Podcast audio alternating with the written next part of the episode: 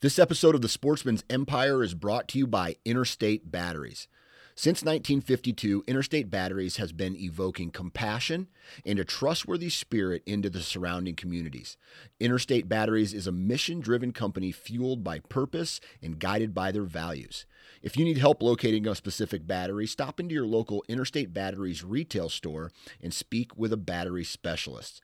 They even offer cell phone repairs. Interstate Batteries outrageously dependable.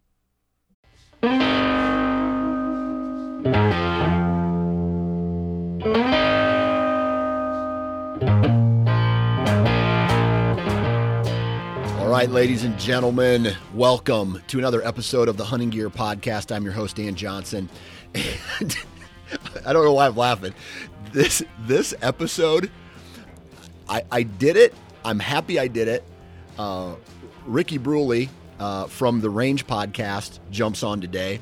And here's what we talk about we talk about the impact on certain types of hunting products throughout human history.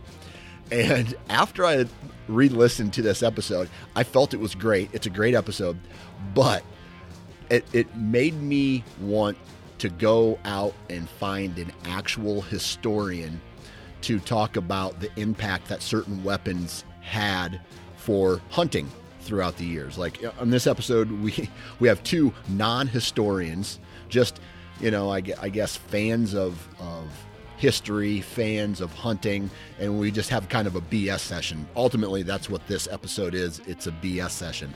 So we talk about spears. We talk about arrowheads. We talk about hunting strategy and how it may have evolved throughout human history. And then we talk about modern hunting, where we where we uh, discuss trail cameras, where we discuss you know uh, black powder rifles and and uh, muskets and things like that. That ultimately made hunting easier throughout the uh, you know throughout history and then we talk about modern day hunting as well we talk about trail cameras we talk about digital mapping to, to, you know apps like HuntStand and onX and things like that, and what kind of impacts they have had on, you know, especially mature whitetails. I feel like everybody wants to go shoot a big mature bucks, a buck. And uh, I talk a little bit about my own experience where as soon as I got a trail camera, I jumped up into what type of bucks I wanted to kill instantly. The same year I got one. And uh, yeah, I had to put in a lot of time after that in order to get close to those deer. But I knew that those types of deer existed, therefore I'm passing smaller bucks. And so it was. It's uh, it's it's a fun episode. It's a BS session. I know you guys will like it. Uh, what do we got to do now? That's what today's episode is about. Do me a favor. If you haven't already, go check out fullsneakgear.com. It is a it's a apparel business that I just started. I got crew neck sweaters. I got the Nine Finger Chronicles hat. Uh, I got multiple T-shirts, including the brand new Slayer T-shirt. It is a uh, it's a black T-shirt. It looks it was actually created by a company in the Czech Republic that designs album covers for death metal bands believe it or not. And I just went into a rabbit hole on the internet. I said, all right, let's brainstorm some ideas. And that's where I landed. And so if you're looking for a t shirt with a zombie deer on the front of it, you got to go check out fullsneakgear.com uh, and buy yourself one. So there's that. Uh, on top of that, uh, we do have to do a commercial for our paying partners, and that is uh, Code Blue Scents. Now, first off, I've talked on the Hunting Gear podcast with Code Blue, Blue Scents. And when you hear them talk about their products, one thing stands out, and that is the quality. They are very passionate about quality, right? And, and, just like any type of product, whether it's a car, whether it's a dishwasher, a shirt, whatever, quality is very important, right? You get what you pay for.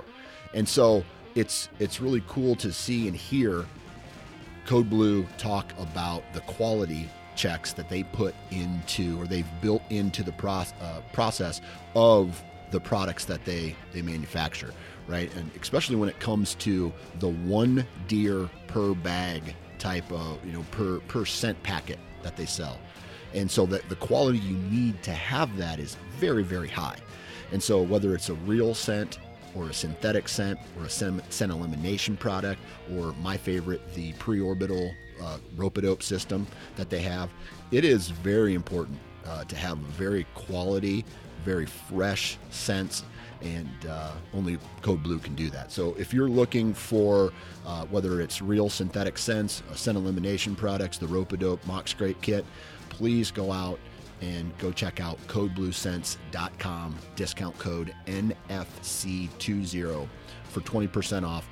Uh, I, in fact, here probably in March sometime, I'm going to try to try to uh, mix it in with the shed hunting that I do this year. But I'm going to say this I'm going to be putting in a lot of time into mock scrapes this year, including the Rope-A-Dope mocks, you know, the Rope-A-Dope system. So please do me a favor, go check out codebluescents.com, go check out fullsneakgear.com, uh, go check out sportsmansempire.com. We have a ton of great uh, podcasts coming down the pipe every single week uh, at the Sportsman's Empire, and it's about hunting.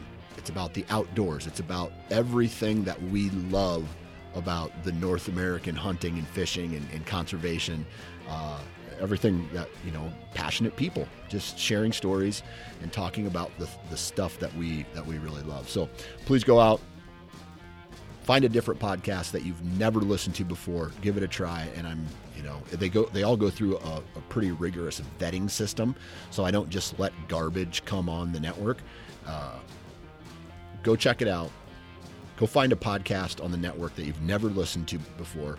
Go check it out, and uh, I, I'm almost positive you'll walk away with something from from these podcasts. So, uh, good vibes, ladies and gentlemen. Good vibes in, good vibes out.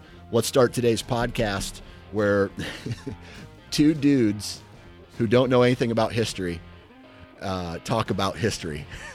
so you have a good one, and we'll talk to you when we talk to you. Three, two, one. All right. Welcome to another episode of the Hunting Gear Podcast. I'm your host, Dan Johnson. And today we are talking with another member of the Sportsman's Empire, Ricky Brule. Rick, what is going on, man? Not much, man. I'm doing doing fantastic. How are you? I'm good. Did I say your last name right? Uh, I think so. Brule. Um, I think you. Did. Yeah, you said Brule. it right. Yeah, okay. That's what I thought. Yeah. You know, I didn't know if the e was silent or not. yeah, sometimes it's pretty common for people to say it um, mispronounce it, and for a while there, I just kind of got used to it and just didn't say anything. And then I had people get mad at me. They're like, "Dude, you gotta tell me what your name is. It's not cool that I've been calling you this all this time." And I'm just like so laid back with it that I just it's all good. But When yeah, you said it right. When I was younger, I always wished my name was more complicated because there's literally nothing easier than Dan Johnson. Okay. Right. And so, and so, you know, it's like, hey, I heard this, I heard Dan Johnson was at a party, you know, when I was in high school. I was like, oh, must have been a different Dan Johnson. Nope, nope, nope. If my name was like Theodore Shezaskowski or something like that, right? so it's like, Sheza, She- ah, don't worry about it, right? Everybody forgets the people with complicated names, but definitely not me. I was easy to pick out. Yeah, back in the day, your name was probably in contention for uh, John Doe with an unidentified male. Exactly, exactly, exactly. That's Dan Johnson. Dan Johnson probably Yeah. did it. So, Yeah. um, Well, in all fairness, you're the only Dan Johnson I know. So really, really, yeah, uh, I know a lot of Johnsons, but no Dans. True except for you, of story. uh, I had a check for oh this was this was several years ago. I had a check for three thousand dollars. Okay, Mm. and I took it to the bank, deposited it, but it never showed up in my account, and so I had to go back to the bank. They're like, "Oh no, we, we, you didn't deposit any checks. We have, we have no record of that." Well, Oh wow. long story short, they ended up putting it into the account of a different Dan Johnson. So in Oof. in my town of uh, back in the day, there was probably 8,000 8,000 people in my town. There Mhm. were 54 Dan Johnsons that that banked. There's 54 Dan Johnsons that banked at the same bank as me. And so Oh, they, wow. they're, I go, you got it. you got to have a better system than this, right? You're, I mean, you're a bank.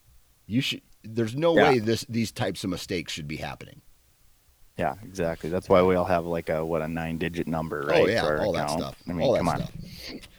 Yeah, yeah. All right. So, uh, how'd your season go this year? Uh, well, relatively um, good, I guess. Uh, I got out a few times, but not not as much as I'd like to, and that's okay. Yeah. Um, I did. Uh, I got to spend a week up in the Boundary Waters of Minnesota just to get away, and and I didn't draw any Western tags. That was my main focus this year.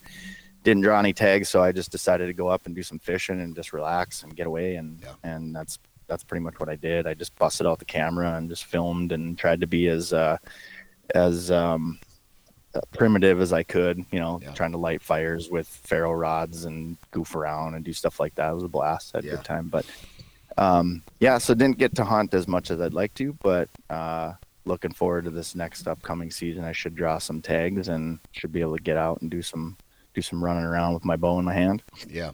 I'll say this, man. Even some of those adventures, like what you said, the Boundary Waters. I mean, the it's not hunting per se. You might be able to do a little Mhm. bit of fishing uh, in some of that. Uh, I know guys who have hunted up there in the Boundary Waters on some of those islands, but hmm just doing something like that is pretty sweet. I can remember when I was in high school and I was in Boy Scouts. Uh, we went on a 55 mile canoe trip that lasted, I want to say, five five days.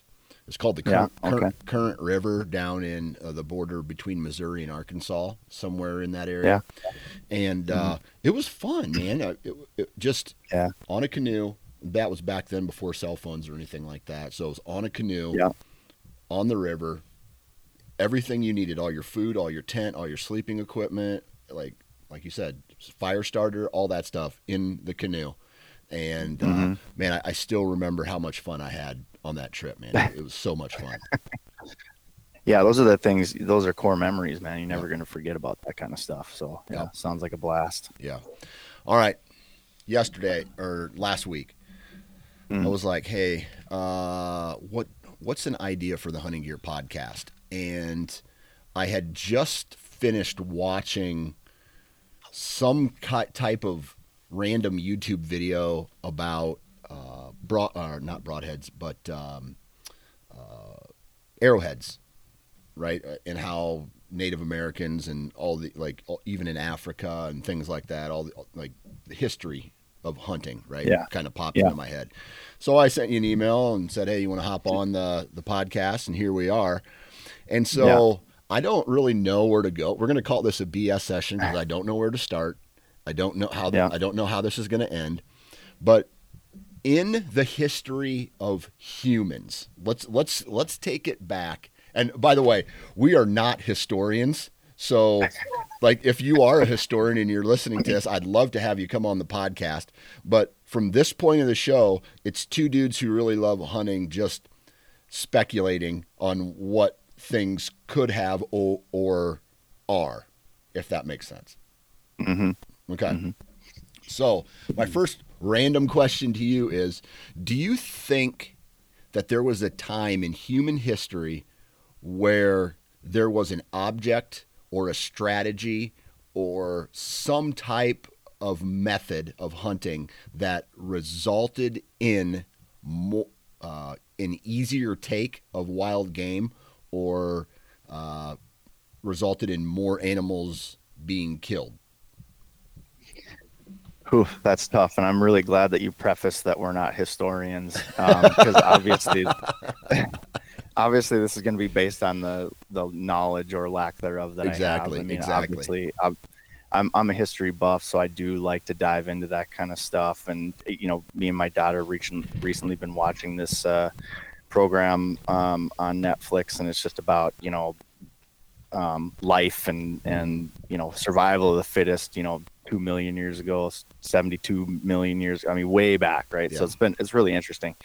Um, but in any case, yeah, I man, I don't know. Like I got all kinds of things going through my head. I'm thinking like, you know, um, trapping. Uh, that was Yeah. one that didn't really cross my mind immediately. But then I was thinking about, you know, like the old net, you know, that something walks into and boom, you know, um, oh yeah, you know, catches them that way, or or because uh, you know, I think about some of the most elusive critters uh, in modern times, right? So, uh, like wolves, for example, are not easy to hunt. They're very, very elusive, and um, hopefully, I don't get some people fired up about this because the you know it's a hot kind of a hot button issue. But um, like in Minnesota, when we first had a season here, which well, in a long time since they delisted, this was gosh, I don't know, maybe eight years ago or something like that. We had a season, and I would say probably well, I probably shouldn't throw out percentages or figures, but I would definitely say a majority of those wolves were taken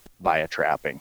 Okay. Uh, just simply because they're they're so elusive, and um, you know, snare trapping I think was one of the more common ways of doing it, and it's it's kind of a passive way of doing it too. You know what I mean? You don't have to put a lot of energy in it, set a bunch of traps, and step away, and then come check them day, on a daily basis. So, yeah, I, w- I would like to think that that would be probably one of the methods, you know, in a in a more primitive time that perhaps had the most success. But I also don't do a lot of trapping myself, so I just I figured it'd be best for me to explain it in that way.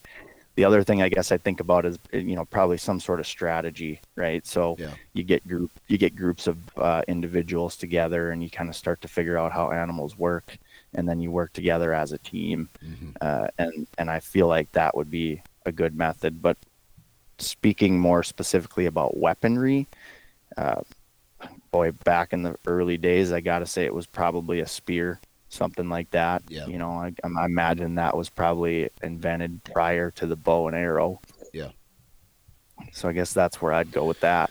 Yeah, I'll tell you this, and that's that's crazy that we're ta- having a conversation about hunting gear and equipment that happened before like recorded history, right? And so, Yeah. and so I would I would think that the groups of people had so you know like there there was a time when humans didn't have two weren't using probably tools. I mean, even primates, monkeys use tools, right? Like uh, Right. Ro- rocks to smash smash each other's heads, or throwing stuff, or or even the Yeah. primates that you know they lick the straw, the the piece of grass, and they dip it into the ant hole, right? So, and then they they eat the ants off the stick, right? And so those are all different types of tools that primates have used. But then as the our brain evolved and we we stepped away from uh, primates, I guess you would say, the the strategy and style become became more complex in how we acquired meat. And so I think you know like wolves, right? They work as a team almost all the time. Like you don't you don't ever you rarely hear a story about a wolf going out by itself, right? Unless it's Right. the- you know they're working as a team. So I would think mm-hmm. that, and this is one thing that I found very interesting is like these early humans would group together, and then they would push buffalo or wild game off of a cliff, and then they'd all Yep. fall to their death, and then that's how. So that strategy worked very well. You you corral them in, you push them up into a high spot, and you put you, you scare the shit out of them over the the edge, and and that's how. So that's from a strategy standpoint. But I wonder. You know, I found a couple arrowheads in my life. I hmm. wonder when the spear, sharpened from a straight stick, actually went to a spear with a uh, an arrowhead on it or a spear tip on it, how that would have worked. Because my assumption is now you have FOC up front. You're, you're there's generating more momentum, and potentially, depending on what your spear looked like, the stability of it potentially got uh, stiffer. Thus, you're more accurate with your throw. You, you can practice and become more accurate. So I wonder if there was an uptick in in accuracy of killing game when they added a stone tip to those spears. Yeah, uh, without a doubt. I mean, it, you could apply it to you know even modern, even your modern day setup, right? Mhm. Like you're not going to use a field point to Mm-hmm. you know shoot a deer or shoot an animal. I mean, you could, and if you were accurate, it would function, it would it would probably work. Uh, but you know, just knowing that having a you know a broadhead of some sort on there is most certainly going to increase your chances, especially in a situation where you might not be as accurate. You know, as Yeah. you, you know, some of the cutting diameters on some of these heads is just getting silly, right? But Right. again, um, and some of the ones that have these giant cuts, like me and some buddies, we kind of joke about them. We, we call them the best bad shot broadheads because you can get away with, you know, maybe being a little bit off and still, you know, maybe, you know, uh, you know, graze the, you know, the aorta on the heart or, you know, just, just catch something where you may have not had a lethal shot, you know, just again, trying to create as much hemorrhaging as possible Yeah. in order to make sure that animal goes down. So without a doubt, um, I think you're right there. Most certainly help a ton. Yeah. Um, I this is the fascinating part of these conversations is the first like the first person, right? Imagine a guy sitting around a fire that he built and he's got his spear and he's just wasting time, right? There- he- He's not yeah. on a hunt. He's not doing anything around his camp. He's just sitting, maybe warming up. He looks down at a at a rock, or he he throws a rock and it chips another rock and it makes a sharp, sharp. And he, and he is that first person in human history to go. I'm going to put this rock on my spear, and I'm going to see what happens Yeah. to it, right? And then and then how he would then communicate that to other people in his group or tribe or, or mm-hmm. whatever it was. And so those are the types of things where it's like the first person to ever create artificial fire, right? By slamming two rocks mm-hmm. together, right? It- It's just those types of moments have this gigantic impact in human history moving forward because without fire, you know, we don't have this fake heat and we have to be more nomadic throughout the year and go f- travel south and things like that. So uh, it's crazy, like those types of moments. By you know, like oh, I'm the first guy to ever put an arrowhead on a on a or even attempt to make one. And as someone is watching him, they they come up and go, well, try this, and then that works. And now this Yeah. guy and this guy are working together to try. I don't know. I'm a kind of a nerd on things like that, and I, I, I just really think that if I if I could be a fly on a wall, it'd be moments like that. I would love to go back in human history and just be a fly on the wall and watch that all go Yeah. down. So, um, yeah, I mean, you, you you have to wonder if a if a guy was, you know, if they were just I don't know what, you know, just kicking it or Yeah. you know goofing around and throwing rocks, or maybe that's what happened. Maybe Yeah. you know because the, that might have been one of the most primitive weapons uh, of its time, and you know just throwing rocks around and created a spark and lit a piece of Oh, grass yeah. on fire. Everybody looked at each other wide eyed, like, "What the heck?" Okay, and then start goofing around, you know, and start. And what even boggles my mind even more is to think about having the sheer amount of time that you would be able to have to just like experiment and play Oh, around yeah. with things, right? Can Absolutely. imagine Just, just being, you know, if you don't, you bored out of your mind, other, you know, otherwise, so you're just experimenting and playing and, and constantly trying to improve and, and then how even that sort of technology just expands amongst people through word Yeah. of mouth and oh look at this check this out you know between tribes and Yeah. yeah, that blows my mind too Yeah, yeah. Because eventually, what what is happening is throughout human history, you're seeing methods, and we could even argue that it, it's still happening in today's uh, hunting, where everything makes hunting easier. Back then, it had c- carried more weight because we didn't have grocery stores. Right, we had to hunt f- meat, and we had and for our basic survival. And now it's it's taken on a completely different role, but it's still everything. Everything in human history is kind of focused on making hunting easier. I wonder. I wonder if, um, like, I wonder what was some, what were some of the first weapons uh, that they had. Like, you know, the spear, obviously. I wonder if once archery became a thing and they were making, you know, projectiles now that for like a bow or a spear is probably if i'm going to guess a spear is probably one of the first outside of a rock a spear Yeah. is probably one of the first weapons, and then from that came some kind of other projectile like an atlatl or the you know uh, traditional archery, you know, a bow made out of a stick and some intestines or things like that, and they're launching Yep. arrows and things like that. And, and I, I, I always think about, you know, once the the bow and arrow were invented, if that was more efficient than a spear or any other type of, you know, throwing a rock or, or things like that. Yeah, definitely. I mean, you know, I think it's. I suppose spears probably maybe got you know smaller and thinner as they you know, uh, you know honed in the technology or whatever back then. But most certainly, I mean, you even if you think back to you know wartime stuff, uh, uh, if you had an army that didn't have archers, you probably weren't going to win that battle.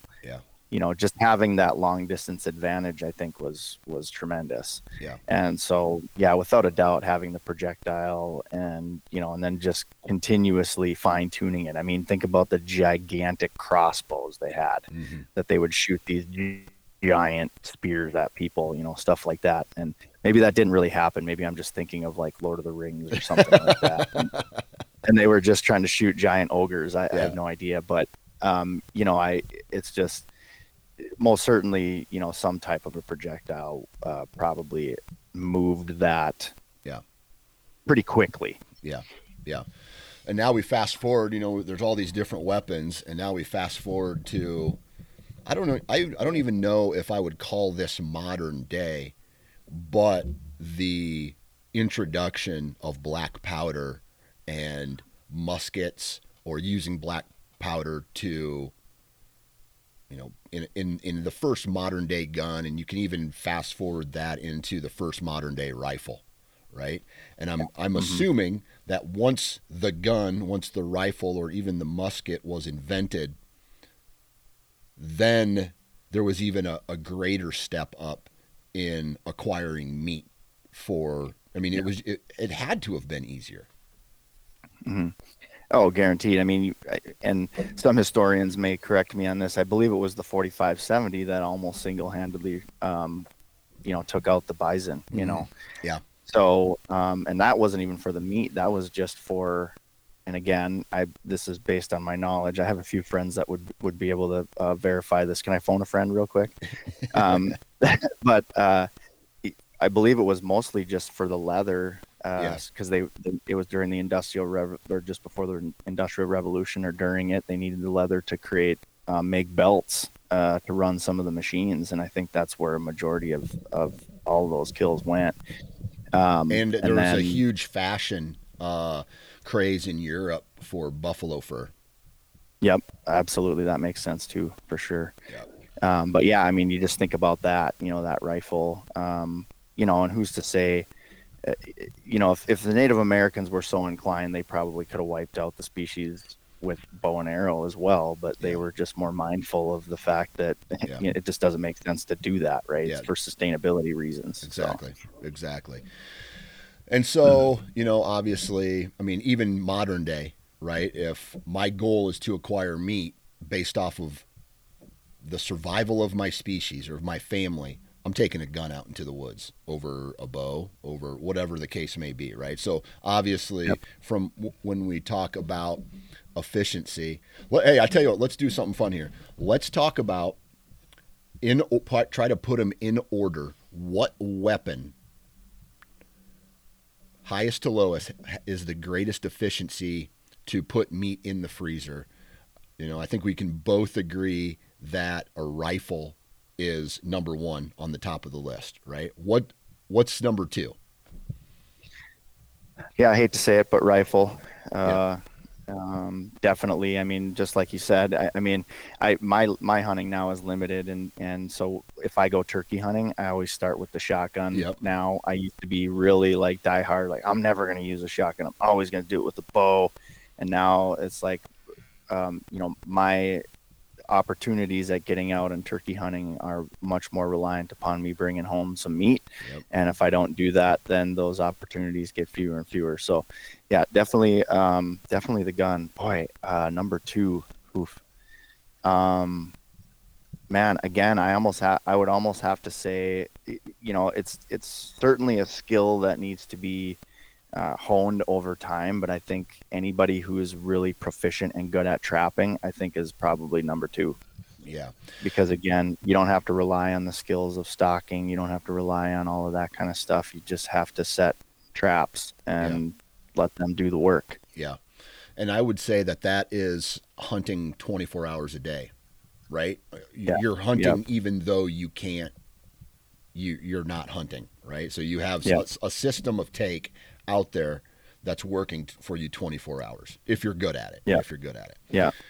Yeah, and in, in this day and age, I, I don't know that trapping is used as much for meat as it is probably for hides Yeah. and for other things. But again, if we're if we're talking about straight strict survival and it you know you eat whatever you can trap, then I think that's number two. Yeah, absolutely. All right, so so after that, then um, I'm guessing my guess is crossbow. If we go firearms, we go trapping, and then crossbow would be more efficient, easier to acquire meat with than archery equipment. Yeah, yeah. Unfortunately, I have to agree with you on that one. Ah, bummer. And we that's a whole nother story. We won't even get into that. Yeah. That's- So that's this, so we'll just edit out the part where we make fun of people who shoot crossbows. I'm just joking, guys. It's a joke. Yeah. Okay. Because some people can get pretty butthurt about Oh, that, yeah. about Yeah. that kind of stuff. So, uh, archery equipment, and then obviously trad. Right. I know there are some states that do allow you to hunt with spears and atlatls, right, and things and things like that. And I'm sure in every situation, right, in every environment, there is probably a method of take that is uh, better. Like in the wide open, uh, the wide open, a rifle would be the best bet. But if you're hunting elk in black timber, a bow might be just as beneficial than a rifle if you're accurate with a bow. Number one, uh, you get, you're going to get in tight, and number two, if you miss, you're not going to scare the animals away. So, Yep. I don't know, is what it is. Yeah, yeah, I can agree with that. Yeah. I almost, and then I was thinking about something too as you were talking, but we might have to. Maybe this is too ridiculous to even count, but we may have to take everything and shift it down a notch because, what about, um, what about rifles from helicopters? I think that's number one. just imagine, dude. I wouldn't be surprised, right? So obviously they have those guys who are shooting like damn near automatic rifles out of uh, helicopters when when hunting pigs, right? Yeah. But you know, it's not. You talk about oh, it would be crazy to hunt elk or deer with a rifle from a helicopter, but if dude, it, I, I bet you it's not that far out of the world we live in that someone is going to be like, hey, listen, uh, I would like to introduce helicopter hunting with a machine gun, f- you know, for for elk, right, or or deer or something like that. It would blow people's mind. Then it would get voted in, and then 30 years would go by, and people would be like, oh, I've been hunting from a helicopter with an automatic rifle for for 30 years now. Right, It- you know, don't take that away from me, right? uh, it's Oh, nuts. It's Yeah. nuts. Okay, Mhm. I want to shift now to what we would call modern day hunting. And that would be when we no longer need to rely on our hunting skills to get us meat. Right? We could be shitty hunters if we don't get our meat. Well, hell, let's go to the grocery store and get our food. Okay? Mhm. Mhm. Um, and we've already really talked about that in in in some way. I mean, it's not all the weapons are going to talk about. You know, we're going to talk about efficiency, and really, you can get it done with just about any method these days. Um, tree stand, right? That's that's something that I would like to talk about a second. Do you think that once hunters left the ground and started hunting in trees, they became and I, I'm sure I'm sure it had it's not like what we know today where they had a hang on tree stand back in the day, right? But Right, the yeah. second that they left the ground and be you know perched themselves in trees, do you think that had a bigger impact in success rates of hunting? Yeah, I think it did, and it, it, it might have had an impact on the mortality rate of the hunters as well. I mean, if you're just climbing a tree and sitting on a branch, you know what I mean? Right. Like I think about, I think about times where I've, all the times I've shot deer sitting in a tree, and the just the feeling you get afterwards. If I didn't, if I wasn't tethered to that tree, man, I'd be on the ground with a broken ankle. You know. Yep. So you just get jazzed up and just excited. But yeah, definitely, uh, you know, just being able to get your scent up and off the ground, you know, I think that gives you somewhat of an advantage. And, you know, again, just being able to get away with a little bit more movement, uh, Mhm. not having to focus so much on, like here in Minnesota, if you if you're gonna hunt from the ground, uh, it just that movement is really tough. And even if you have a ground blind or something and you haven't had it set up for a long time and it's brushed in really good, deer really pick they'll pick them out pretty good and they get Yeah. they get pretty spooky. Unless of course it's turkey season, then they don't seem to care. But if they they, Yeah. they like they know it's hunting season, they're like, what is that thing? And they just bail out of there. So Yep. certainly uh, getting up in a tree um, was a was a major advan- advancement in Yeah. hunting for sure. I mean, at one point, tree stands were illegal in Iowa. I know they were in Iowa. Oh, really? Yeah, you could Wow. you could not use a tree stand when you started hunting, and I think even I think I even heard a guy in Michigan say that at some at one point, tree stands were illegal in several states once they started ca- coming out because they thought it it was such a huge advantage to the deer. I mean, just imagine being the first guy ever to walk into a piece of public or on a piece of property with a, a tree stand and watching the deer probably my guess is have no clue what's going on. Even if they smelled you they're like wait i can see in front of me there's no threat there. What where where's this threat coming from? Right? I bet Yeah. i bet you that that would definitely be uh, something to to see. That would be cool. Yeah. all right yeah. um, the next thing, modern hunting, right? And I want to talk about mature bucks, right? Because that's what in this hunting industry, everybody wants big, big, giant antlered whitetails, right? Yep. Mm-hmm. What do you think from from the modern hunting era? Era, what do you think resulted in one of the uh, what product or piece of hunting gear and equipment, maybe even a strategy that was the most effective for killing a mature big antlered whitetail? Uh, well, I think more gen on a more general scope, I think technology has probably been a major part of that, and then more specifically, probably trail cameras. Yeah. Um, and then even you know, I was gonna say. I was gonna say drones, but that's probably. I mean, that probably came and and went so quickly as far as them becoming legal that I mm-hmm. don't know that too many people had opportunities to do that. But Right. most certainly. I mean, you think back to even, you know, back when they, there was just event timers, right? Like you would mm-hmm. just run a little string across a trail, and then if something would trigger the string, it's like then you would go, "Oh, I knew something was here at some point," right? Mm-hmm. And so now you can hone in on a specific area because you know something's moving through there at a specific time, right? Like Yep. you can see there's a deer trail there, but you don't know if it's at night or not. But Yeah. now you're like, ooh, I'm seeing some daytime movement. You know, of course Yep. that takes a lot more work and you know, you're leaving your scent and all that kind of stuff. And now you can set a trail camera and never have to set foot in there and you can see all the photos.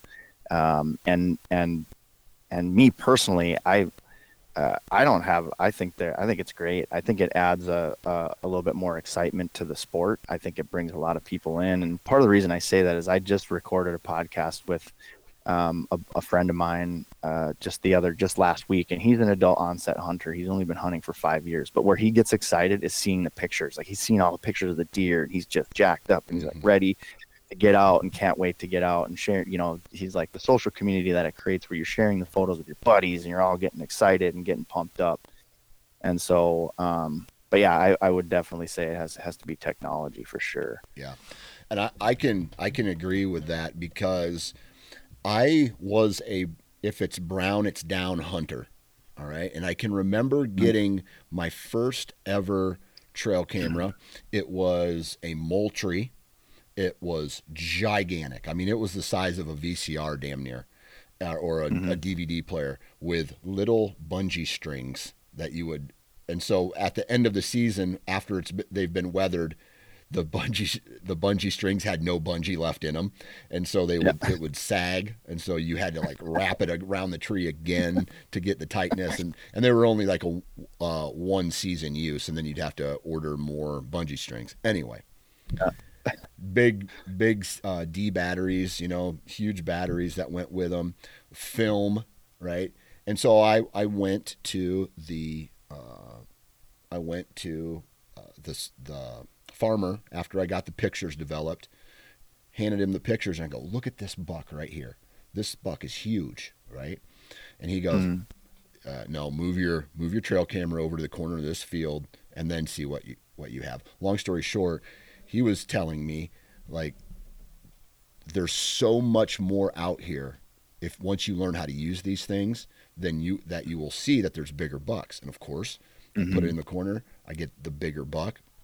And so for me, when I was 26 years old, first season I ever hunted, I had a trail camera, and that trail camera told me that there were bigger deer out there, and it instantly, I went from it's brown, I went from it's brown, it's down to four year olds. Like I didn't, I didn't, I did not stair step up. I did not shoot a ton of spikes right? I, I honestly think my smallest, the smallest deer I've ever shot is like, if it had both of its, the first deer I ever shot uh, was a half rack buck, but if it had its other side, it was a four year old, probably in the 140s. And to this day, yeah. it's one of the, you know, other than a couple deformed deer that just from a measuring standpoint, they look big, but from a measuring standpoint, they're a smaller antlered deer. But outside of that, trail cameras had the largest impact for me on just telling myself, dude, I'm if I if you want the biggest antlered deer, they're out there, but you have to go find them, right? And so yeah. you'd get a picture of the the giant, and then you okay, what do I need to do to get, get this? And that led to me passing everything that was you know one, two, and three years old. Yep. Yep, absolutely. And I can, you know, I haven't had a ton of opportunities when it comes to like cameras because, um, you know, some of the ground that I that I hunt, some of the private ground that I have available to me, there, there's not a lot of uh, you know, there's the landowner's like, oh, there's a huge buck out there, but you know, his idea of a huge buck is different than mine. Right. And you know, and so I've gotten a few bucks on camera and stuff, and then you're you're kind of like, okay, well, there's some out there, and I've always relied on that property for meat. You know, I can always I can always shoot a doe off of that property, no yeah. problem, every year without a doubt. Uh, but then there was one year that I did get, you know, probably a decent 140 inch whitetail, and so then I then I really started hunting hard, mm-hmm. and I was spending a lot of time out there, and I ended up filling three doe tags in the process. So again, when it's when you talk about the mortality rate of, of whitetails, you know what I mean. Like I, if I hadn't been out there as much as I was, I probably would have only taken the one doe that I usually take, and that's it. Mm-hmm. But I was spending so much time hunting, um, and and just getting after it, and so, to, you know, exactly to your point, when you know that bigger buck is out there, you're you're most certainly going to spend a lot more time. You're going to be yeah. sitting all well. Hopefully, you're sitting all day sits, but yeah, um, yeah. And then and then I, I think too. I don't all day sit ever. I hate it. By the way, I don't like it's it. It's hard. it's it's hard. Yeah. It, it's not an easy thing to do. It's probably one of the more difficult things that, that, that I've done. And then, you know, like we talked in the last podcast I did with you on Nine Figure Chronicles too, ADHD doesn't help that much. That's either. right.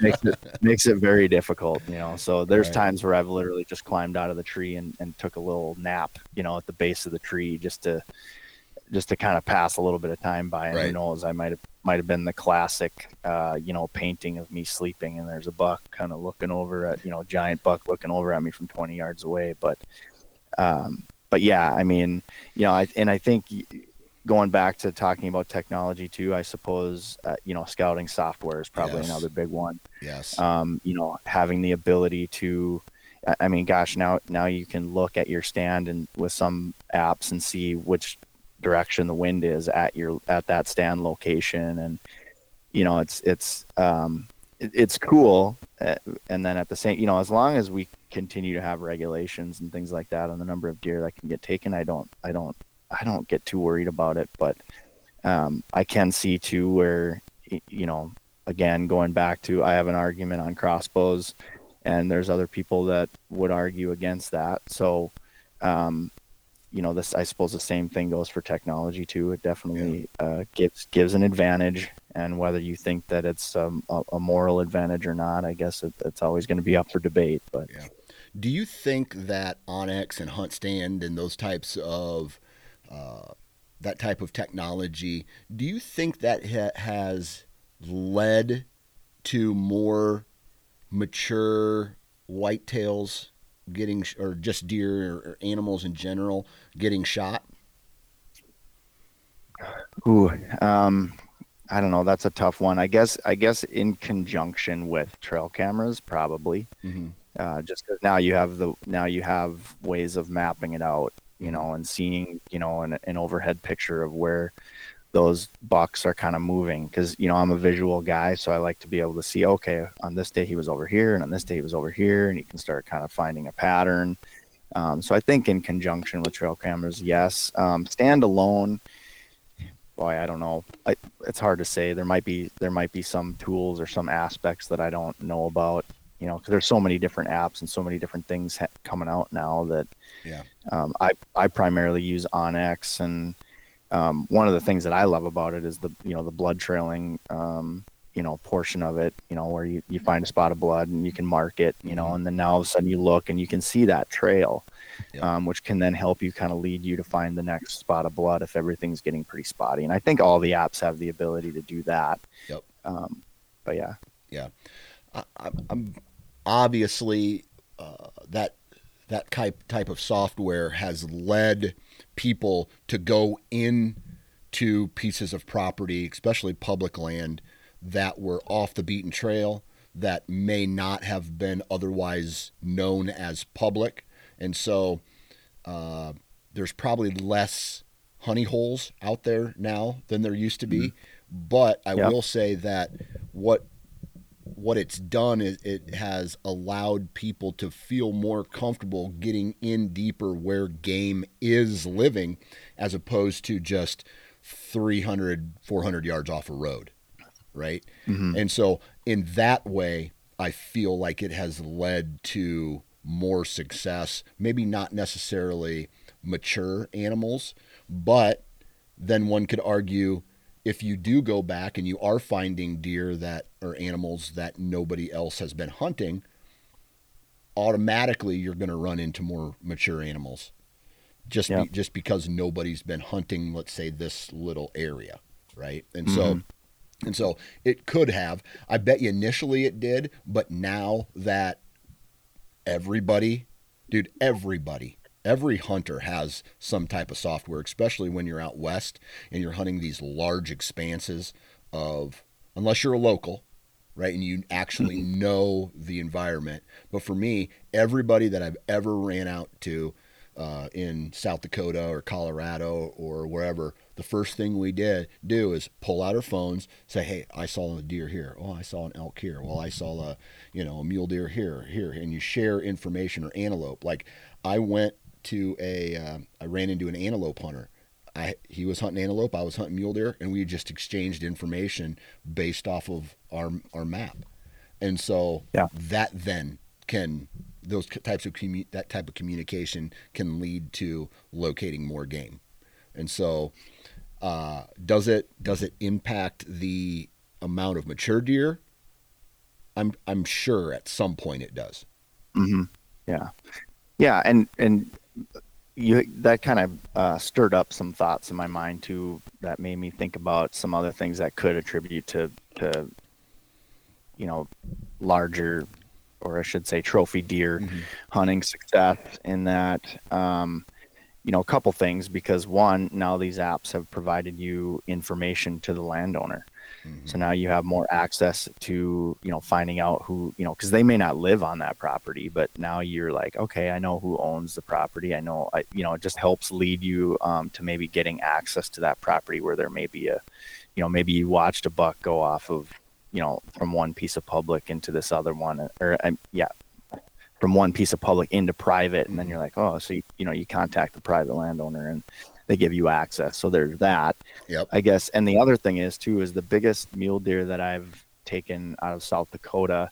Um, I was able to pretty accurately pinpoint his location on onX mm-hmm.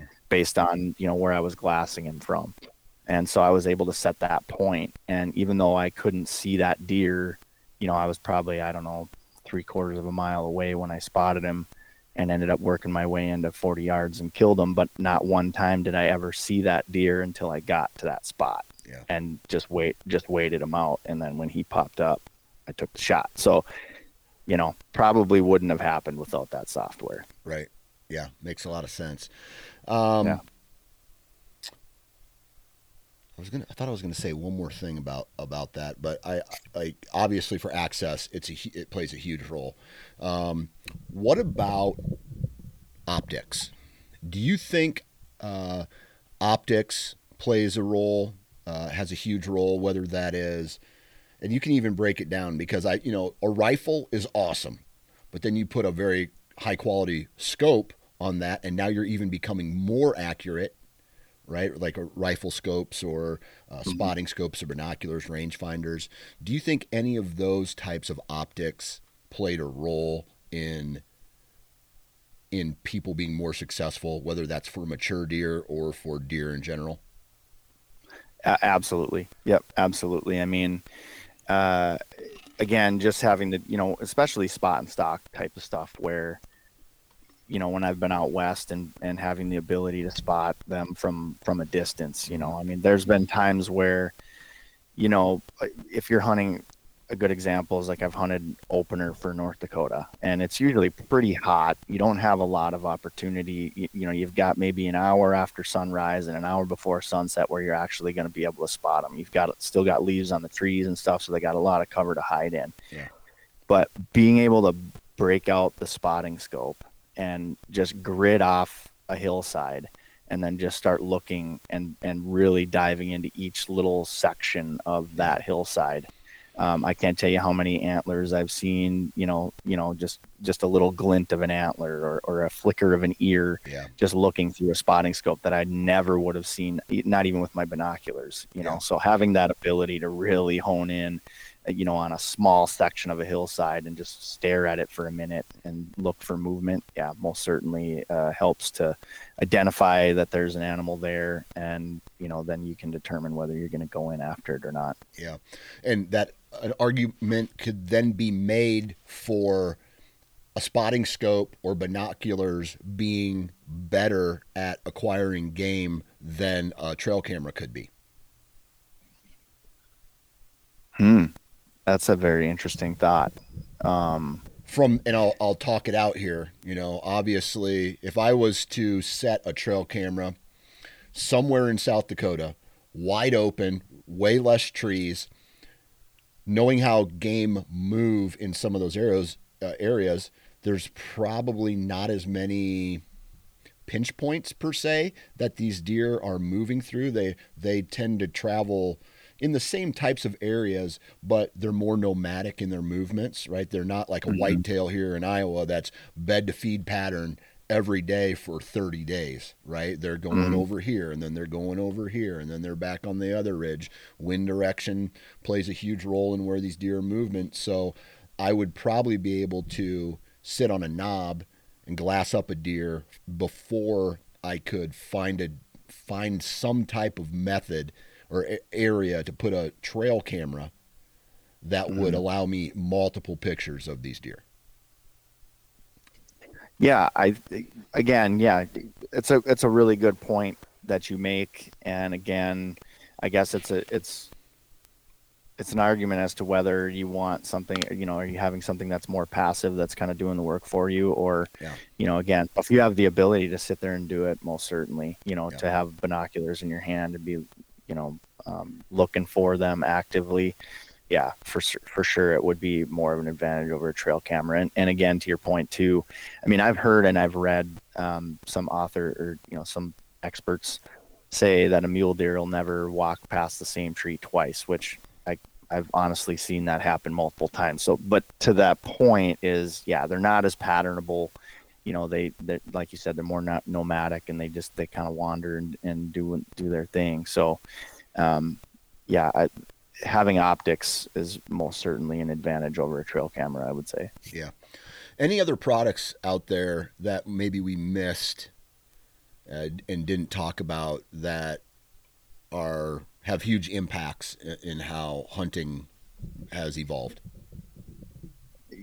Yeah, I mean, I would say, you know, and if so, let's if you look at the bow right now, um, you know, you could say obviously the uh, invention of, you know, say a, a, like a drop away arrow rest, for example, or Mhm. even even just a springy arrow rest, um, is definitely an advantage over, you know, trying to um, bend an arrow around a riser. You know what I'm saying? So that most certainly gives you a lot more forgiveness uh, in your ability to shoot. It definitely extends your uh, your range quite a bit, but that also goes hand in hand with all of the other technology as well. You know, Yeah. the speed of the bow, the the efficiency of the cams, and you know the strength of the riser, and you know just so many of those things all kind of coming together. But I think that's that's a big thing that um, I think should get some credit in that respect. And Yeah. and granted, I, I'm a little bit uh, you know biased in that we have you know our own arrow rest as well, but um, you know, like I said, it goes hand in hand with a lot of different other things. Yeah. I mean, just the the materials that are put into a bowstring have come a long ways too, and so obviously that's going to be better than a catgut string that you're going to use on a traditional bow. So Yeah. How cool would it be to be able to time travel and take your current bow setup back to the guy who's shooting the first bow and arrow ever to acquire food with it and you you guys go Yeah. hunting together and he's taking these lob shots basically at 20 yards and you're just like you know like going right through them these gigantic blood trails you know if you hit the lungs or the heart and things like that yeah, I that would be just to see this person's mind be blown would be yeah, would be something fun to see. Um, I'm trying to think of an order now, right? Let me. I- I'm just going to throw out a, a couple random questions. Would you rather have a scope on your rifle or trail cameras? hmm. Hmm, You have. You, you hmm. can only pick one this upcoming hunting season. Which what which one are you getting rid of? but I'm okay. As so many questions because so am I. I'm I'm hunting spec- even if I have those trail cameras, I'm hunting with a rifle without a scope.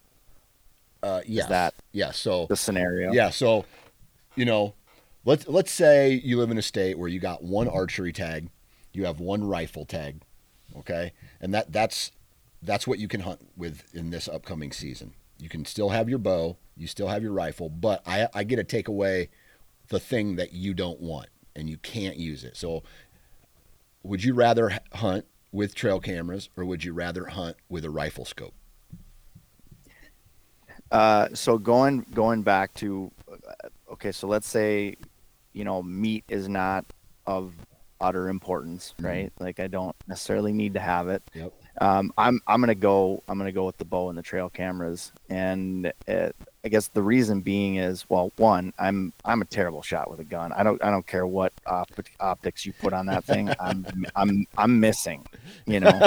Um, and so, uh, and then and then two, just I don't know, just for the fun of it, you Yeah. know, I, you know, I hunted with a rifle for many years with my dad, and granted, those are great times and had a wonderful time doing that. But the first time I took a deer with a bow, it, it's indescribable. It's it's just different. Um, Yeah. There's it's a more visceral experience, and then also like I was saying with the trail cameras too, it's kind of fun. It gets you kind of hyped up. Yeah. You can share the pictures with your buddies. You know, it adds a social element to it.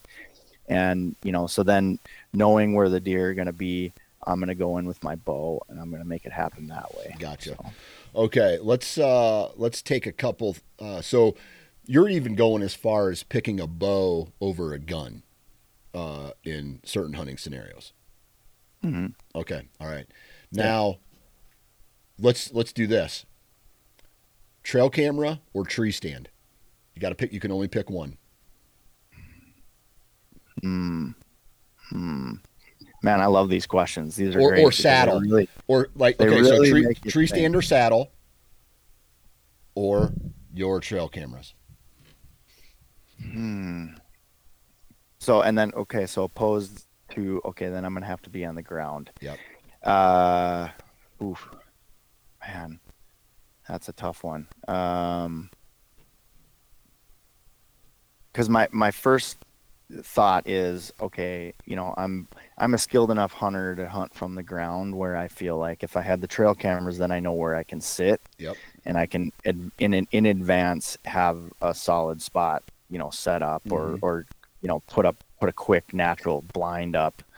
Uh, just just knowing that I'm sitting in the right place uh, would be huge Yeah. for me. You know, because uh, there's a, there's all those there's so many times where you where I've done some you know just ground and pound right like you're Yeah. just kind of on a whim going boy this here's a couple of trails that look like they might be good I think I'll set up 20 yards off of this Yeah. and you could sit there for four days and not see anything you know Yeah. and then you're going okay did I pick the right spot did I not pick the right spot so and that you know there's the, always that struggle too like you're you're just walking around you're like looking for the tree you want to sit in and you're and you're like hmm well i don't know i guess you get the analysis paralysis right where Right. you're Right. you, you, you can't f- pick a spot because you just you're you're you're doing too much thinking right so right.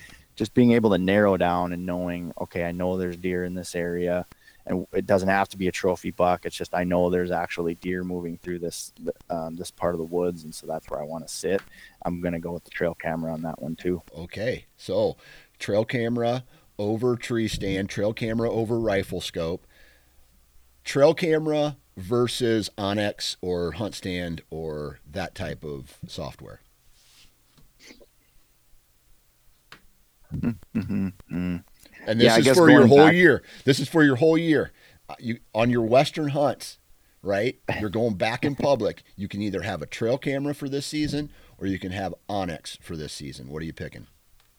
Yeah, that was the thing that immediately went through my head just before you said that is knowing that I would want to, um, you know, be, be have the ability to go out west and and use that style of hunting. Um, I'm I'm gonna say uh, scouting software. You're gonna you're gonna choose that over trail cameras. Yep. Okay. All right. So Yep. trail cameras aren't as aren't as high on the list as I thought they were going to be, uh, even though they uh, got picked. What about? Is there a product that you would just that you could not? Let's let's let's keep it to bow hunting, right? Is there a product, maybe broadhead, maybe arrow, maybe uh, sight, maybe rest, right? Is there are those all t- wrapped into one at, as bow hunting, or is there certain products within bow hunting that you just could not could not hunt without? Um, man, you know, again, it, it could go so many ways, but just to try to keep it broad and not not try to narrow it, you know, add you ask you too many questions Mhm. about the specifics on it. Uh, boy. Hmm. That's a good one. I had a So I the buddy. ability. I had a buddy who, when I first started shooting compound bows, okay, I would go. We would go to his backyard, and he actually did not have a sight on his bow. He had one of those Mm. little finger rests that were pretty popular back in the day, right? Just the the Yeah. little thing that stuck out. Put your bow there. A And then- wire. Yep. And then he had permanent marker dot lines on his riser that he put there. and you could see where they would be alcohol rubbed out and then a new one, right? So he would get the dot to start, and then he'd rub it out, and then he'd put Oh put that's and that's how that's how he shot, and he was actually pretty good using that one. My I can Yeah. remember my first sight was one pin from the jankiest sight ever invented. Right? It looked like Mm, it was purchased at a Menards and someone put it together. That's I mean it was heavy. It was made out of like stainless steel. It was horrible. Um, but I feel like if you practice enough, you could get away with not even having a sight on your bow and be more of a feel shooter, even with a compound, than because I, I feel like if you're going to judge what's more important, a sight or a rest, I feel like a, a rest is probably more important than a sight. Especially Agreed. Yeah. on compound bows. On compound bows. Mhm. So Yeah, and that's where I was getting kind of hung up because I did start to use that process of uh, uh, negation. Was that how you say negation? Is that how you say that? Um, basically, a process of elimination. There Yeah. we go. yeah. Uh, and and and so sight was one of those things that I thought about, but then I'm like, okay, but then there's all the other things, right? So Yeah. what else can I not have? You know what I mean? So, um, you know, I think about a release, right? And yeah. uh, I would have to have one right now. I mean, if I didn't, I I don't think I could shoot accurately. I mean, there's there's I'm sure everybody's had this moment where you get in the tree and you don't have your release, and you're like, what? Oh shoot, what do I do? Yeah. And I've I've I've had it happen a couple of times, and the only reason I didn't get out of the tree right then and there is because I didn't want to run the chance of you know uh, spooking a deer, bumping a deer. But otherwise, I'm pretty much just like I'm not shooting, you know. So I'm just kicking it here in the and I'm bird watching for the morning. Yeah. And so that's another one of those things where, boy, it'd be tough to it'd be tough to live without. But like you were saying too, there, it's like a combination of things that um, I, I don't think there's just one thing that I can be without. It, it's a it's a combination of things that I would need to that I would need to have. What about camo? Could you go a season without camo? Oh yeah, Oh yeah, that's an, sure. that's an easy one. yeah, that's an yeah. easy one. It's I I've seen more. I mean, you know, and even even just like way back in the day, you know, um, uh, I had a me and a, another guy started a company called Pimp My Bow, and so we would just color colorize bows. We basically take bows in, strip them down, take the whatever finishes on them, camo oftentimes, and we would either redip them in camo for some people, but we had some bows that were bright red, blue, Mm-hmm. and taking those bows out in in the woods and being successful with them and and then not only that but you just you know solids are becoming more popular especially like out west and those types of situations i don't doubt that camo does help break you up um, i think there's an advantage to that uh, when it comes to movement uh, but i could i i wouldn't be too afraid to just be up in a tree in a solid as long Oh, as yeah. it's not as long as i'm not sitting there with blue or yellow i'm i'm feeling all right Yeah, absolutely. Absolutely. Well, this was a fun conversation, man. I really appreciate you taking. I don't know if we covered anything per se, but that's why we call these BS sessions, right? It's like, hey, dude, Yeah. what, what would you do, man? It's like this was a conversation that took place over the course of like a, a 10 hour drive somewhere. Right. Yeah. It's like, Yeah. hey, wait a second. Would you really hunt without this or would you really hunt? I will say this going back to trail cameras, and I want to end it this way. Without tra- like trail cameras have had the biggest impact on on how I hunt and what my goals are every year as far as mature Mhm. whitetails. You Yeah. take you take that away from me, I feel like my goals would would be forced to be changed, right? Mhm. Like I have to go into properties not knowing what's there, assuming that if I pass a three year old, I'm going to get a shot at a four year old. There might not be any four year olds there, five year olds, right? Am I going to be passing the first? Am I going to be passing 140s now, or am I going to be shooting 140s now, right? yeah And so trail cameras for me have had the biggest impact on what I chase every year. And uh, you take that away from me, and I'm I, I feel like I'm a completely different hunter after that. Yeah, yeah, I would I would agree, and and again, for me, so much of it is just part of the fun of it as well, Oh, yeah. you know. And I think, you know, one of the things is if we're looking at recruiting more hunters in some cases, and I, I'm kind of trying to figure that out if that's something that we really need to do or not. But, um, you know, because especially you get out on public land and it's like, holy cow, do we really need more hunters? Yeah, where are you guys coming from? Yep. yeah. yep. But um, but at the same time, you know, uh, our business relies on that too. Yep. And so, uh, again, just talking with that friend of mine and the excitement that I saw in his eyes and on his face about having the ability to see what's going on and you know just and even just just knowing you, you kind of create this like relationship with these animals Yep. um, and and again it's just and, and there's so much more to it right? Like I, I mean i even think about you know that whitetail your whitetail that you got this year you know and just and you were you were jazzed man. You were stoked. And it's not your it's not your first rodeo. Right. you know what i mean? You've done this how many times right? But just that that is what's huge. And if we can you know what if there's a tool that we can use to get more people out there and doing that then we can also get more people on our side understanding why we do this exactly. um, because it, I fear that you know we're, we're kind of headed in a, in a scary place where um, we may not have the ability to do this anymore, Yeah. and I, I I hate that idea. I don't like.